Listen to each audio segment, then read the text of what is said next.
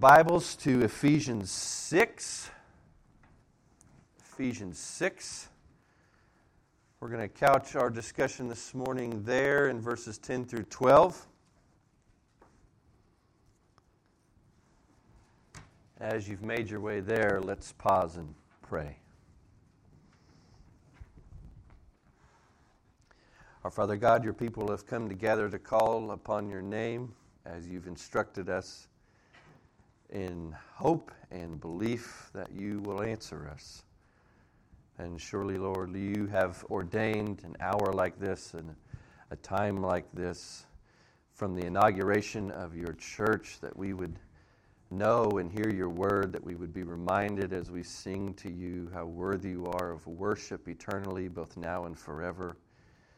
And so, Lord, we open these pages and we ask that you would speak we ask that you would equip us. We ask that you would correct us. We ask that you would found our faith on things that are sure, the foundation of the apostles' teaching, on the confession that you are Lord. And so please do that now. In Jesus' name, amen. All right, well, as we uh, close our little mini series here before Advent, we're going to talk about spiritual warfare. We're going to talk about what it is, talk about how it is, and we're going to get some good news, I hope, in the midst of it. Um, there is a lot of misunderstanding in regards to this topic. There's a lot of charismatic, I would say, belief in certain denominations about how this works. But basically, the main idea of spiritual warfare is that we are, in fact, in a battle that is not against flesh and blood. It personifies itself in that way. We find ourselves in one of two camps children of God or children of his wrath, which, as Brother Jeff reminded us last week, would mean that we, if we are not children of God, that we exist uh, under every institution and every organization that is under the domain of darkness um, and has the power of Satan's, the evil influence of Satan over it, including government and education and all those sorts of things, because the church is the only institution that Jesus guaranteed to build despite what could possibly come against it. And he's proven to do that over the past few millennial, millenniums. So, we are recognizing as believers that there is a spiritual reality at play that is as real as the tangible reality that we face every day.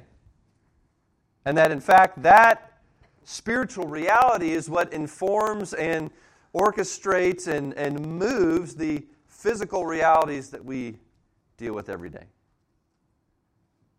And to ignore that, especially as believers, is to put your head in the sand and not be prepared for the battle that is happening, despite whether you choose to engage it or not. And that's mainly where this Fighter Verses idea comes from that we're going to engage in as a church is that you are uh, equipped with one weapon as a believer. It's the Word of God, it's the sword. It's what we read about there in Ephesians 6, and it's what we see in Revelation when Jesus is coming again to destroy everything that is against him. What comes out of his mouth is a sword, and that is signifying his word as the most powerful force in all of the universe. And his word is the most powerful force in all the universe because he is the most powerful force in all the universe and because he creates and directs from his commands. His words have creative power. His words have power to move the forces that be. His words have the ability to make you something that you're not. His words have the ability to create something that doesn't exist. Therefore, His word is the most powerful being. In fact, by His word, even Satan himself found existence. He's a creature of God who speaks with absolute sovereignty. And that, even that reality should inform how we uh, investigate and how we think about spiritual warfare. And spiritual warfare is not as mystical as you and I would seem to make it. As you can see, the subtitle there is the word weapon. The main thing that we are equipped with, even Adam from the beginning in the garden, the main thing that we're equipped with to do battle against those things that would seek to come against God and therefore his people is the Word. In essence, the truth. Because Satan's MO, if he is the great granddaddy of all that is evil, his MO is to distort the truth. And when you read through the New Testament, you're going to realize that the main thing that they're up against, even though they are experiencing physical, physical persecution, the main thing they're up against, the main thing that they're dealing with, the main thing that they're instructing and correcting the church on is false teaching, which is from who? Satan. Who seeks and lives to distort the truth and to devour people with those lies. So it's not a Halloween type of haunted house ghost type of thing that we're dealing with. Satan knows how to destroy, and he knows that the most powerful thing he can do is distort the truth. Because if we hear the truth and accept the truth, then God gets glory, then we become his children, then we move out of the domain of darkness into the domain of light by that truth. And Satan is opposed to all of that, just like Jeff brought up, and I always bring up 2 Corinthians 4 4. That's what he is living to do, to blind the mind of unbelievers, to keep them from seeing the glory of God in the face of Jesus Christ. His biggest threat is Jesus. And you can even read in James that the demons know the name of Christ, they know who he is, they know him, and they what? Shudder. They're terrified. And in the Gospels, when Jesus enters even into the, the, the geographical region of people that are possessed, they freak out, don't they? You know, it's kind of like those, I can't believe I'm going to say this, it's kind of like those Chuck Norris jokes that used to go around. Like, who's the boogeyman afraid of? Chuck Norris, you know? Who, what's he checking under his bed for? Well, you, you should take great comfort if you're a child of God in the fact that Jesus is what is terrifying uh, the, the, the spiritual realms of darkness. The, the exposing of, the, of darkness and its deeds by the light is terrifying to them. Not to mention, they understand what's coming. Some of them, we're told, are even in chains as we speak, awaiting the judgment. And, and you'll read in the Gospels when, uh, when that one demon possessed man who's possessed by that legion um, in the area of the Gadarenes approaches Jesus and he says, Have you come to torment us before our time? They know what is coming. It's Jesus. It's terrifying. Now we're told in John 1 1 that Jesus is what? Jesus is the Word the incarnation of the Word, the very thing that we're getting ready to celebrate for Advent is that the Word became flesh and dwelt among us. And when He did that, and when He began to speak and to preach and to get that Word out there, and from that moment on, when, when He gave His apostles and disciples authority by His Word to speak the truth, it began to, to stir up all of that uh, spiritual darkness. And be, they, because why? They began to lash out because they were terrified.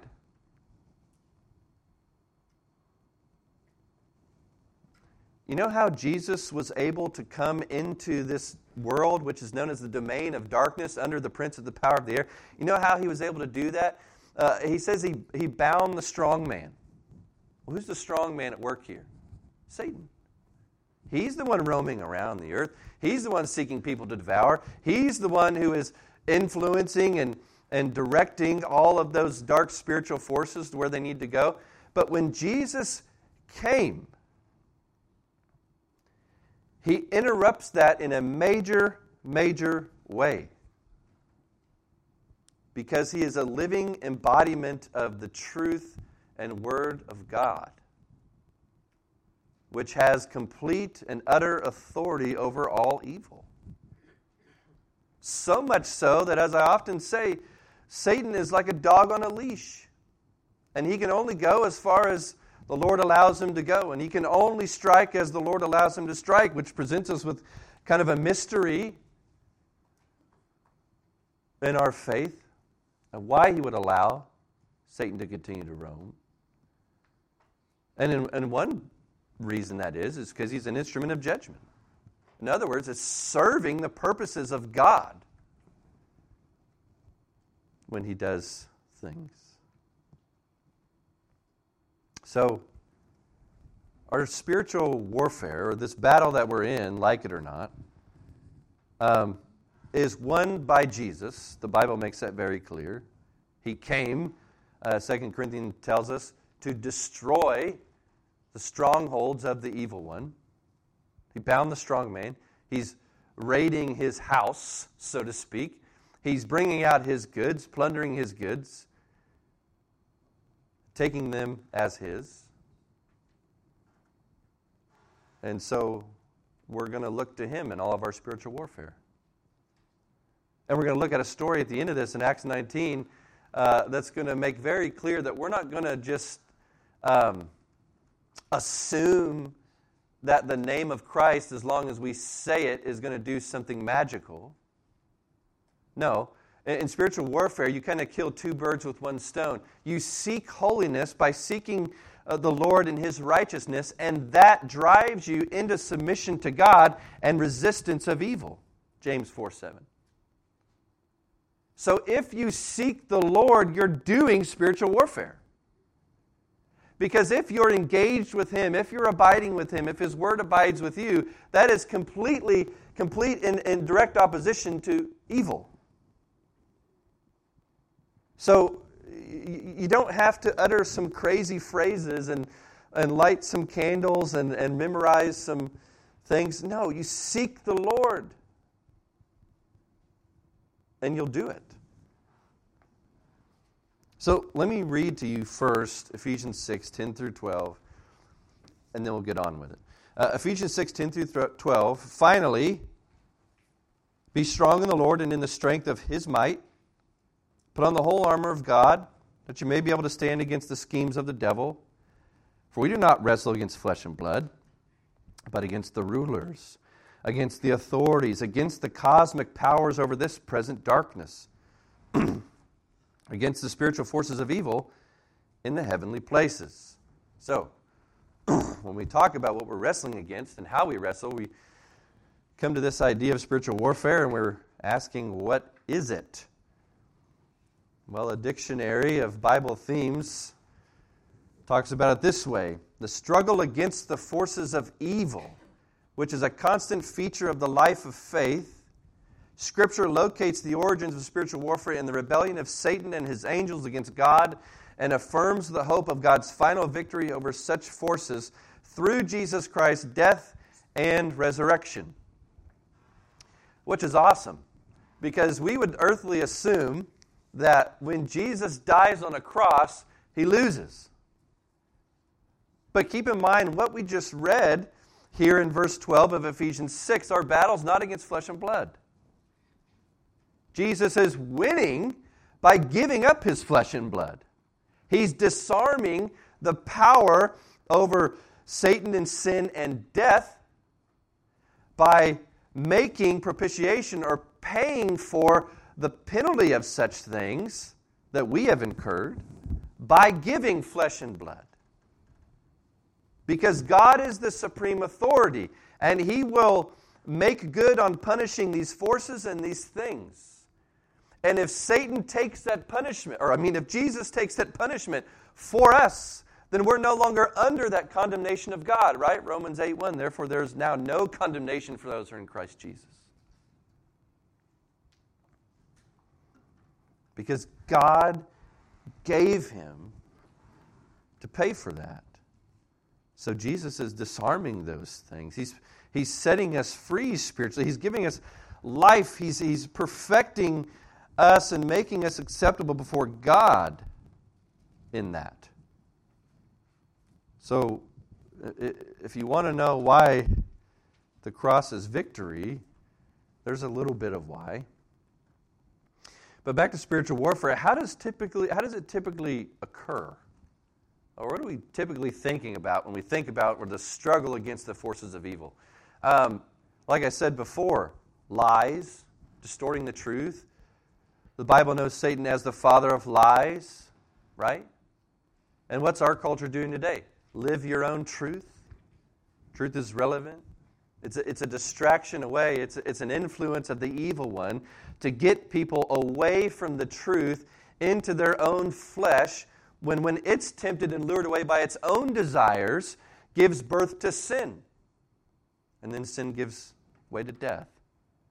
So he's trying to get people over there by distorting the truth or saying that there is no truth. But there is no reference point for truth. There is no absolute truth. No, there's singular truths, many truths, right? Also, by belittling faith, by trying to get you to think that God is not present at times when he seems silent, trying to get you to think that, well, maybe, uh, maybe your faith in this God is unfounded if you're dealing with this or if you're dealing with that or if that person's against you or whatever it may be. Tries to belittle your belief in God. And a lot of how this is done is false teaching. So, the thing that I'm most concerned about um, coming after you as a pastor is false teaching. Um, that's why I'm very hardcore about the studies that you do, the books that you read, the people you watch on TV, or hopefully that you don't watch on TV. Because that is how Satan seeks to kill and destroy. Do you understand? He's not just seeking to, to, to fight you, to get into a street fight with you, he's seeking to destroy you. It is gravely serious, eternally serious. And a lot of times we act like it's not. A lot of times we act like, oh, I'm fine. I'm fine today. Oh, I got a Bible sitting on my nightstand. Oh, probably read that sometime. Not today. I'm okay. No, you're not. There, there is a greater reality at play. And when we believe that, when we take that serious, when we listen to the words of Christ in regards to these things, when we listen to Paul's instruction to the churches in regards to these things, and if we believe his word, then we'll believe how serious it really is. And you will be uh, focused on the kingdom, which will allow you to resist the evil one, which will then allow or, or call for him to flee from you.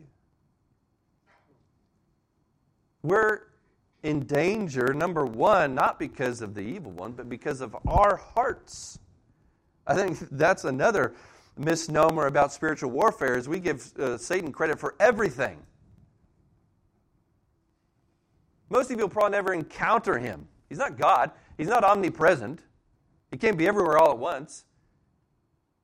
And he might not even know who you are. But your own heart only needs to be influenced in some roundabout way for it to fall away and go after such things that he's in favor of.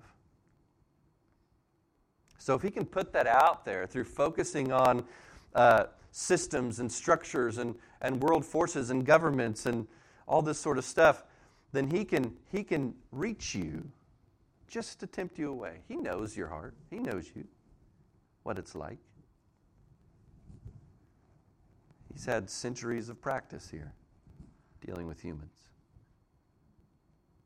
So, our heart is probably enemy number one.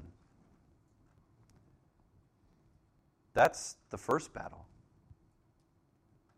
And then after that, if you do battle there, then you've already done battle with the evil one.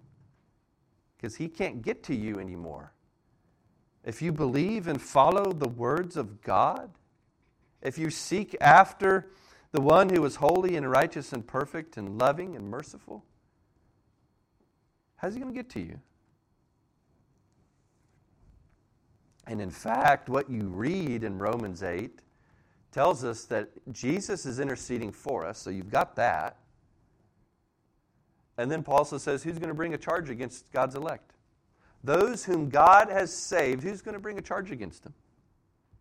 It's kind of like that scene in Job, right? Where, where Satan approaches God and they have this discussion about Job. Well, Satan is seeking there, taking that opportunity to try and show God, like, look, faith in you doesn't matter. That people are just tied to material things. Well, true faith rises above the, the uh, current state of what we're experiencing and looks to a God who is sovereign over all those things, so much so that he will cause all of those things to work for good to those who love him and are called according to his purpose. Well, Satan doesn't get that.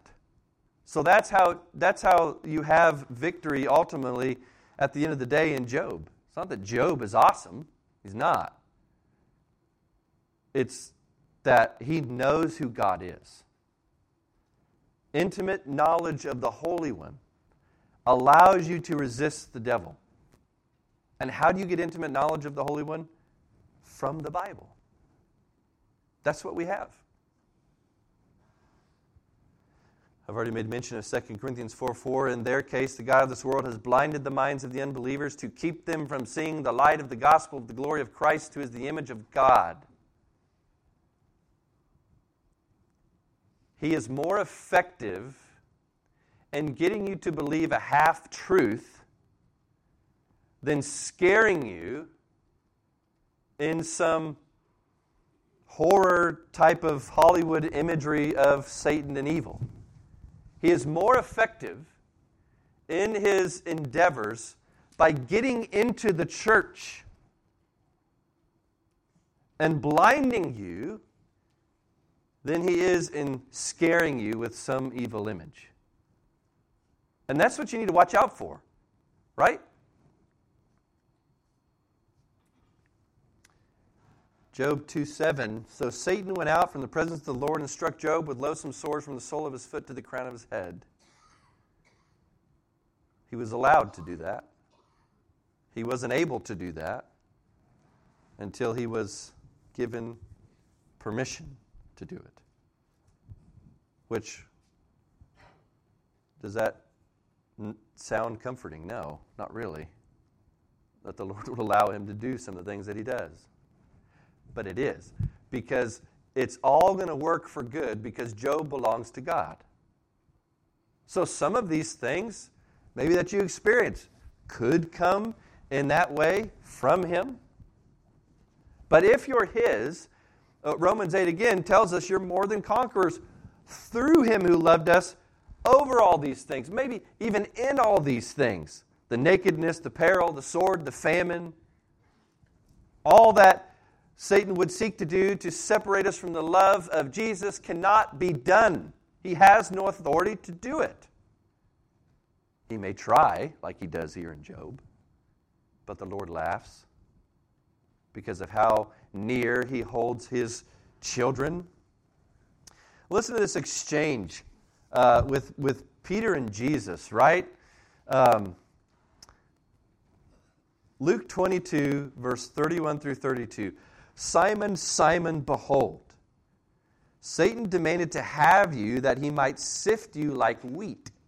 But I have prayed for you that your faith may not fail. And when you have turned again, strengthen your brothers. What, what Jesus was doing there for Peter, when Peter, when Peter faced the, the greatest temptation of his life, and he fell victim to it, what was happening there is what's happening for you and I, according to Romans 8.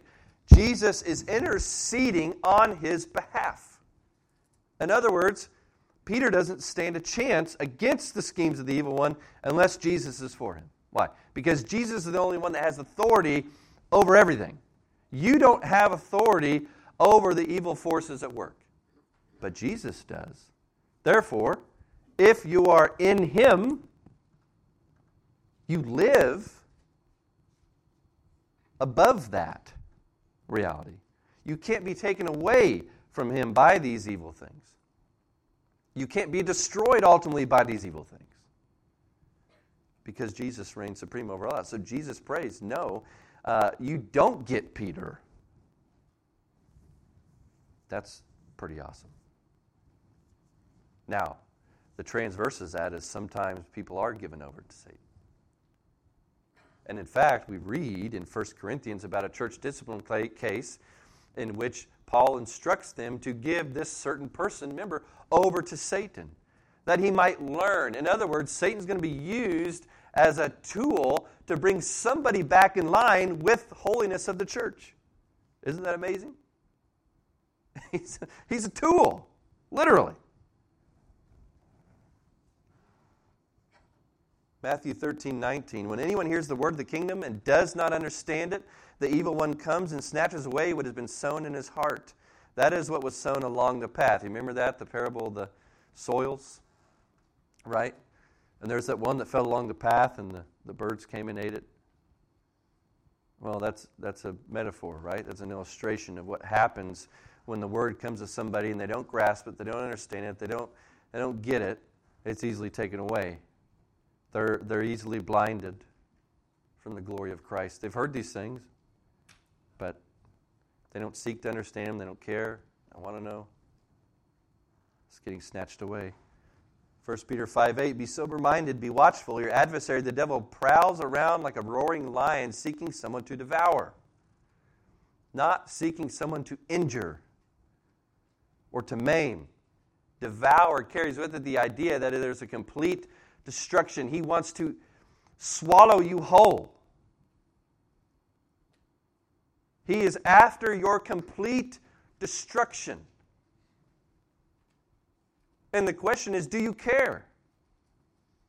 Do you care that the evil forces at work, not even to mention the desires of your own heart, are after your destruction?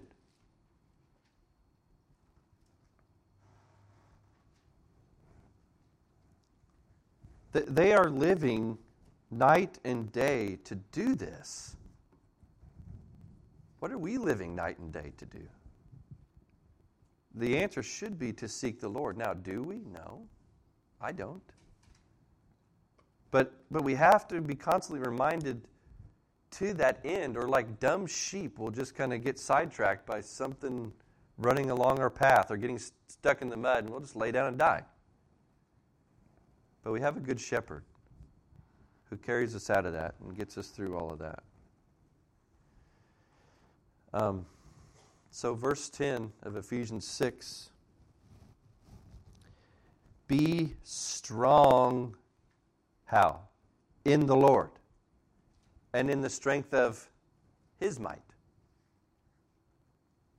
Romans 4:20 this is talking about Abraham, no unbelief made him waver concerning the promise of God, but he grew strong in his faith as he gave glory to God. You know why Abraham's righteous? Because he believes God. So by believing God, he doesn't waver. If he doesn't believe God, he wavers when God says something to him. This is what happened in the garden. Adam had the word of God. Don't eat from this tree. If you do, you'll die. Gives Adam a wife, begins to take his mind off the Lord as first and foremost, forgets what the Lord gave him to protect, watch over the garden, and then what happens? They begin to not believe the full word of God. So they waver for a second, and death comes in. it, it is, it is that intense. A few moments of unbelief can bring death and destruction. 1 John 2:14 I write to you fathers because you know him who is from the beginning. I write to you young men because you are strong. And why? And the word of God abides in you and what's that do? It makes them overcome the evil one. So strength in the Lord is believing in his word which makes you what? Overcome the evil one. Therefore, what do you need? The word of God. That's what you need. That's, that's everything for us. That's where we get life. That's where we get instruction. That's where we get protection. It's in the Word. Let's talk about that scheming devil. Verse 11 Put on the whole armor of God, that you may be able to stand against the schemes of the devil. You know what schemes here means? It's, it's really crazy, but this is who Satan is. It, scheming is a, is a method of systematically deceiving um, somebody.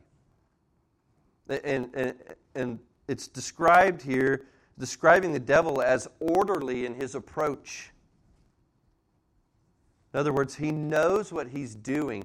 He has a plan of attack. He has forces lined up against uh, the Lord and his word. He goes about this in a systematic, evil way. Do we make a plan to combat these spiritual forces? Do we make a plan, more importantly, to combat our unbelief? I guess essentially a Bible reading plan is that plan to methodically and systematically overcome the evil one by being orderly in your approach to believing the Word of God. You have to read it, you have to know it, you have to have it in your heart.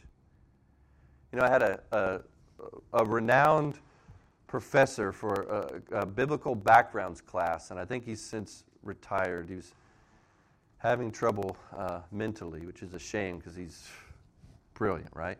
But, uh, anyways, he said to us one day, and it carried the force of just a huge force came out when he said this. We were talking about biblical backgrounds, and he was talking about all there is in Scripture to unpack that we haven't even begun to think of yet. There, there's things that we know by heart, verses we know by heart that we don't even know what they mean. And he told us, he said, I combat temptation and unbelief with scriptures that you don't even know about. And he's talking about the Bible. In other words, he's saying, I know things about Scripture that allow me to combat my unbelief and evil in ways you haven't even thought about. He knows the specifics of the truths in Scripture and the background force of what Paul or Peter or John is saying uh, uh, when they're, when they're writing.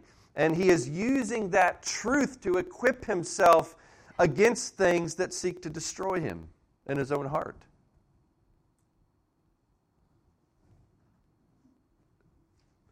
He was a very secure man in his faith because he was a great professor? No, because the Word of God was made known to him by reading it and studying it.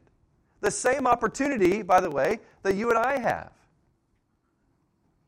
Even if you're not a great reader, even if you think you're slow to understand, that's me. I'm very slow to understand.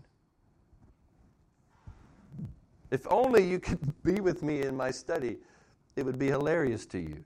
How long it takes me to get to certain understandings, that should be obvious. But if you keep seeking the Lord, He'll give it to you. If you ask Him, He'll give it to you. He knows how to give good gifts, He knows how to give His children good gifts. He knows how to give wisdom.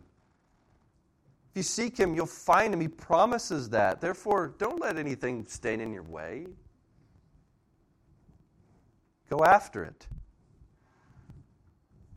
and you'll have it.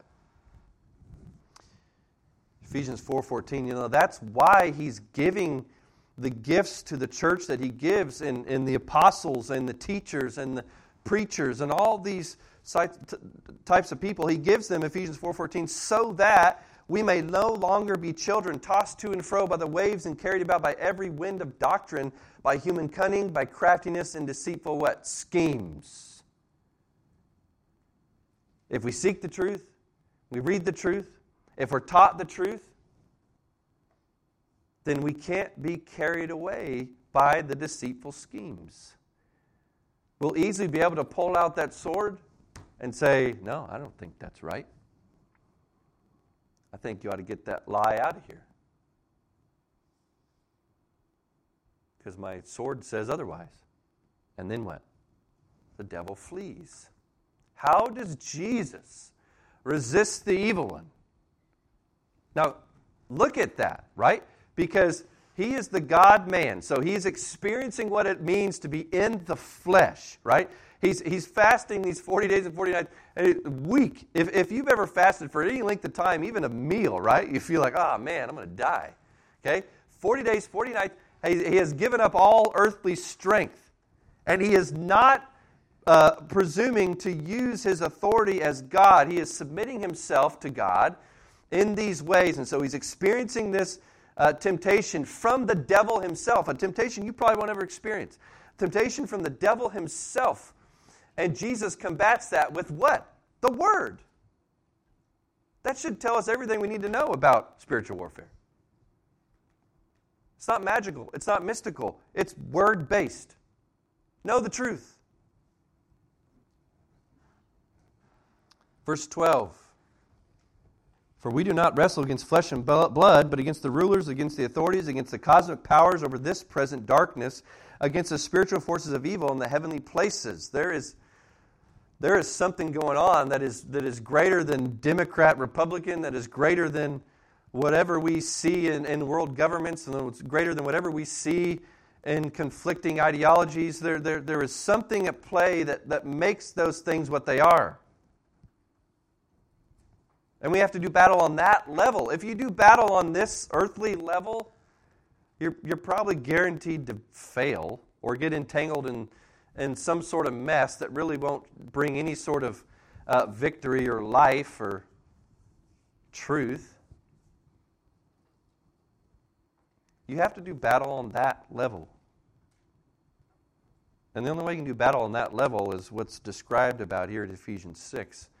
And it's namely done through the Word and through prayer. That's all we see in Scripture. Now, are there some awesome miracles and authorities that the Lord gave to the apostles and disciples in the, in the early foundation of the church? Absolutely.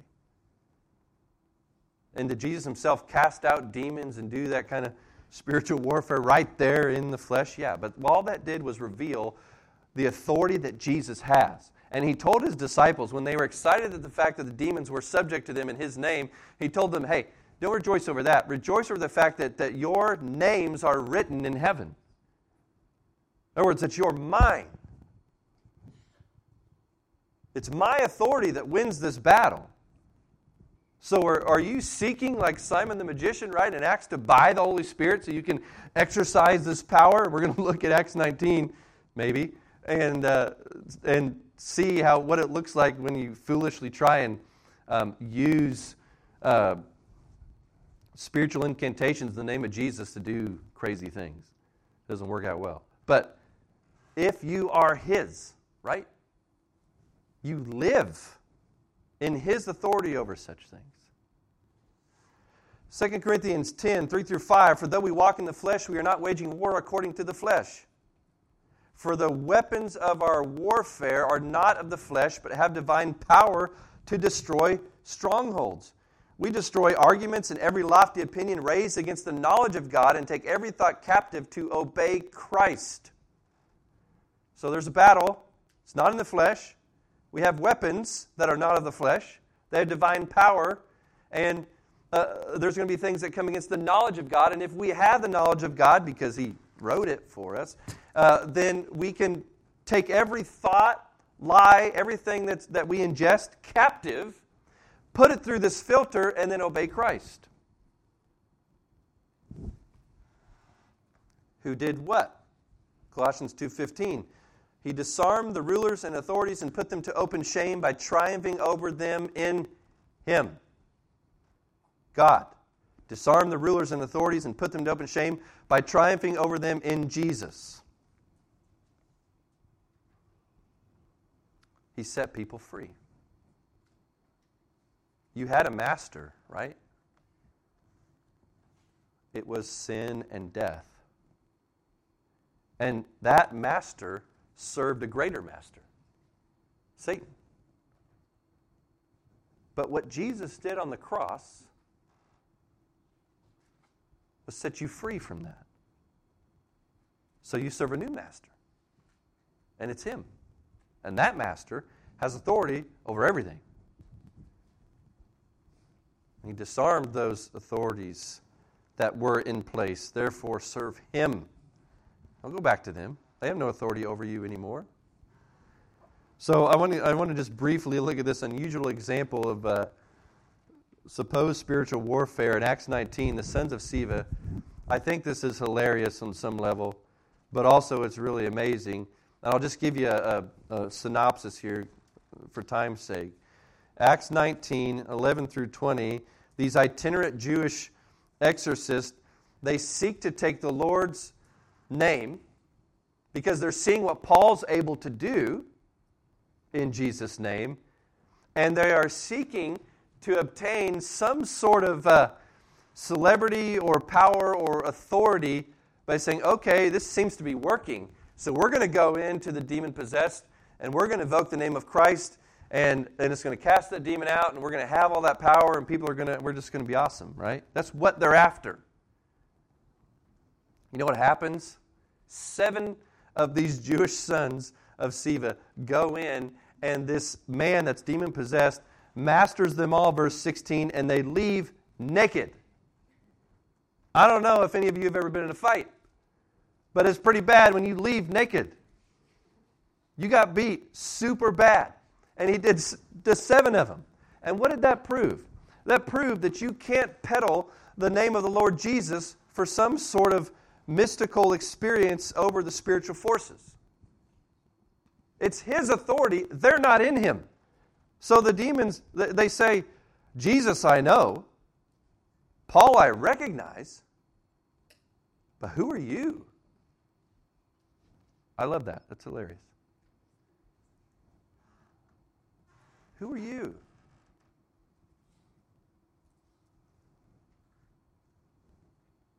And you know what happened after that?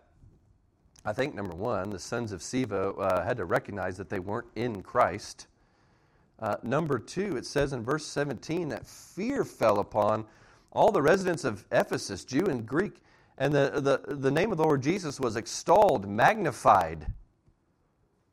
Also, many of those who were, who were now believers came, confessing and divulging their practices, and a number of those who had practiced magic arts brought their books together and burned them in the sight of all. And they counted the value of them and found it came to 50,000 pieces of silver, or drachma, which is a day's wage. And if you convert that into what our day's wages are, 50,000 means it comes to an equivalent of $6 million worth of spiritual books and incantations were burned and destroyed that day. What did they recognize? They recognize that nothing works or has authority over these things except Jesus.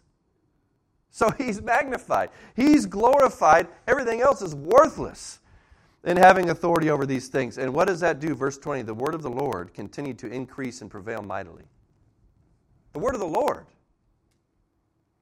Not our word, not a series of words that we put together to seek to destroy strongholds. His word.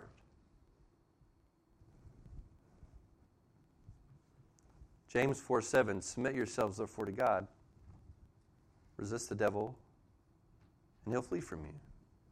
So kill two birds by one stone by seeking the Lord. Right? When you, when you have your morning coffee with your Bible open, you are doing spiritual warfare while being sanctified, while enjoying communion with the Lord. If you're with Him, nothing can get to you.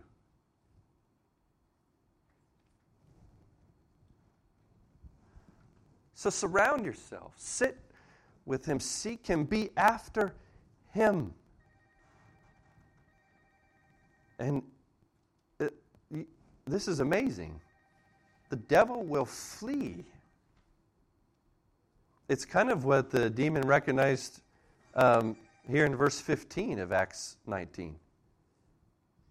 He recognized Paul because he recognized that Paul lived in Christ.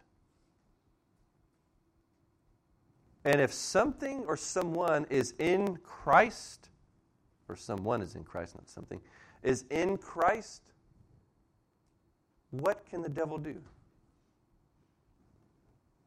What can the evil forces do? But also, be watchful for your own heart. The unbelief that creeps up, the doubt, the confusion, clear that up by seeking the Lord. So when you engage in circumstances that seem confusing to you or seems like God is silent or distant or that he's not going to show up and do what he promised to do, what do you have to combat that with? Just blind hope that it'll get better? No, you have actual concrete truth from the very words of God that were recorded and preserved so that you also may have them as his child to do battle with. So when you get to the end of Ephesians 6, right? It tells you to put all these things on.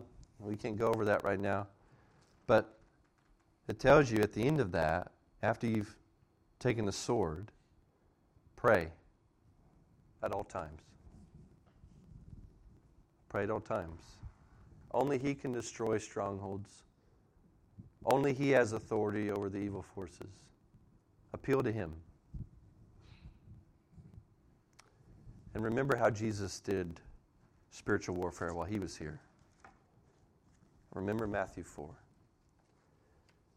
So I pray that you would respond to the Lord now and that you would seek his face and um, recognize his authority, and then we'll stand and sing.